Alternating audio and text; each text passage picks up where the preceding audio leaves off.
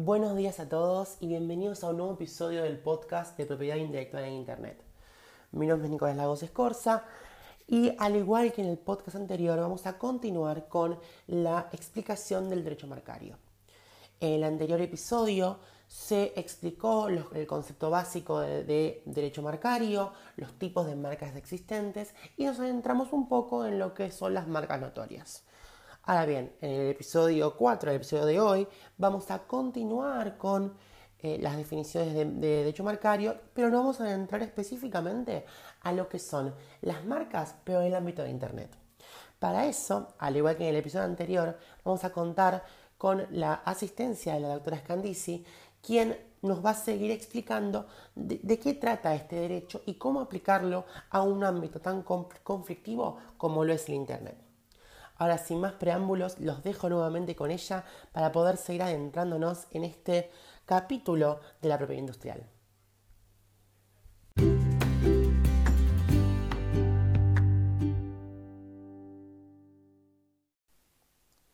Buenas tardes a todos. En este episodio vamos a retomar un poquito lo que dejamos en el episodio anterior con respecto a marcas notorias. Lo que vamos a decir es que con respecto a la legislación, existe esta normativa dada en los convenios internacionales, pero eh, en ninguno de estos convenios se establece qué es lo que debe ser considerado una marca notoria, propiamente dicho, sino que eso va a quedar al arbitrio de cada uno de los estados. Ahora bien, vamos a pasar a un temita que es el que más nos importa a nosotros, que es marcas e Internet. Como todos ya sabemos, Internet es una gran herramienta que nos ha facilitado la vida a todos, que tiene características particulares que es la inmediatez y el alcance a nivel mundial. ¿Y cómo esto se puede relacionar con las marcas? Nos preguntamos.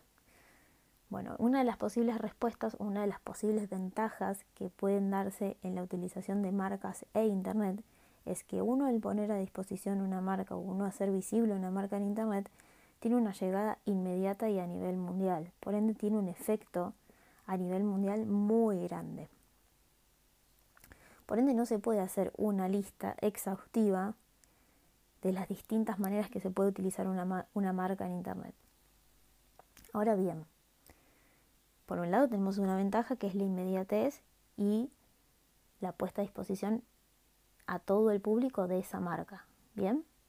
O sea, la visibilización de esa marca de una manera inmediata y global. Pero también existen desventajas. En Internet hay múltiples herramientas, como por ejemplo la, colocación de hiperenlaces o de, meta, de metaetiquetas, que son indispensables para un uso eficaz de estas marcas. El problema que se genera es que si uno utiliza estas metaetiquetas o estos hiperenlaces, pueden crear una cierta confusión a los consumidores. Ahora les voy a pasar a explicar por qué. En primera instancia vamos a definir lo que es una metaetiqueta, que fue lo que estuvimos hablando anteriormente. Una metaetiqueta, para definir el concepto, es una palabra clave colocada en un sitio web como medio para que los motores de búsqueda de Internet clasifiquen los contenidos. Esta, esta metaetiqueta no es visible en el mismo sitio web. Sin embargo, un motor de búsqueda que busque todos los sitios web que contengan una palabra clave concreta encontrará y listará este sitio concreto. La marca no se utiliza fundamentalmente para distinguir productos o servicios concretos. Se utiliza de una manera que normalmente no es visible para el ojo humano. ¿Esto qué quiere decir? Que se utiliza para hacer que un motor de búsqueda liste un sitio web concreto en respuesta a una búsqueda. El problema que se genera acá es que dicha búsqueda puede o no coincidir con el sitio web del titular de la marca y generar así una infracción marcaria. Ya vamos a ver qué son las infracciones marcarias. Entonces, ¿qué quiere decir? Cuando uno pone una meta etiqueta relacionada a una palabra clave que puede estar relacionada a una marca, lo va a linkear en un montón de sitios web. Que esos sitios web pueden o no coincidir con el del titular de la marca y ahí es donde se queda, donde se crea la confusión que se evita al crear una marca. ¿Se entiende? Ahora bien, otra de las cosas que se suele utilizar bastante en lo que es Internet relacionado con las marcas es las ventas de marcas como palabras clave, lo que normalmente se conoce como AdWords. ¿Qué son estos AdWords? Algunos, de, algunos motores de búsqueda venden palabras claves a los anunciantes que quieren dirigir sus productos hacia un grupo concreto de usuarios de Internet, obteniendo que siempre que la palabra clave entre en el motor de búsqueda aparecerá un anuncio junto con los resultados de dicha búsqueda. La problemática que genera esto es que esos anuncios pueden desviar a los consumidores originales del titular de la marca de su propio sitio web o de los sitios web que ellos hayan autorizado hacia, sitios web que no estén relacionados en absoluto con los titulares de la marca. Entonces, tanto las metaetiquetas como la venta de palabras claves o AdWords tienden a generar o pueden llegar a generar, mejor dicho, confusión en los consumidores. Porque uno, por ejemplo, puede buscar la palabra de una marca, Coca-Cola o Nike, y ser desviados a otros sitios web o desviados a otros anuncios de la competencia y generar así eh, la confusión que se buscaba evitar con cada una de las marcas. Entonces, ¿qué es lo que pasa? Se genera lo que se conoce como infracción marcaria. Hay que aclarar que no siempre la venta de palabras claves o el uso de metaetiquetas generan infracciones marcarias, sino que son potenciales, pueden generarse infracciones marcarias.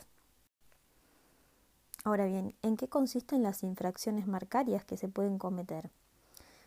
Primero vamos a definir qué es lo que es una infracción marcaria. Justamente la infracción se da cuando se utiliza esa marca o una determinada marca sin el consentimiento y sin la autorización del titular. Ahora bien, ¿en qué consisten estas infracciones marcarias o de qué tipo pueden ser? Existen tres grandes grupos. El primero es el denominado parasitismo, que consiste en el aprovechamiento indebido del carácter distintivo o de la notoriedad de determinadas marcas. Después tenemos la dilución, que consiste en la disminución de la capacidad distintiva de una marca, y la difuminación consiste en la disminución de la notoriedad de una marca. Estos son los tres grandes grupos las tres grandes infracciones que se pueden cometer con respecto a el derecho marcario. Vamos a ver más adelante que existen fallos a nivel internacional en los cuales se ha demostrado que determinadas empresas han cometido este tipo de infracciones en Internet. Pero eso será material para un nuevo episodio o un nuevo podcast. Esto ha sido todo por hoy. Estos han sido los episodios de Derecho Marcario. Espero que les hayan gustado y que les hayan servido principalmente. Y estamos siempre a su disposición para cualquier duda. Bueno, muchísimas gracias Juliana por esta excelente clase que nos has dado sobre el derecho marcario, tanto en el ámbito analógico en el podcast anterior como en el ámbito de Internet en el que acabamos de escuchar.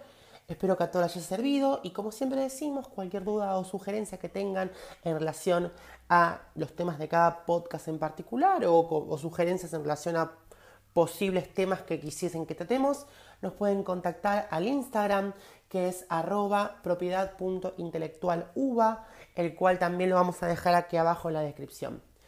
Los esperamos en el siguiente podcast que a modo de spoiler les puedo decir que va a tratar de la eh, jurisprudencia del derecho marcario en el ámbito de Internet, en el ámbito internacional, aquellos leading cases, aquellos casos que han significado mucho para el derecho marcario, en, particular a la aplicación de las AdWords, tal como explicó Juliana.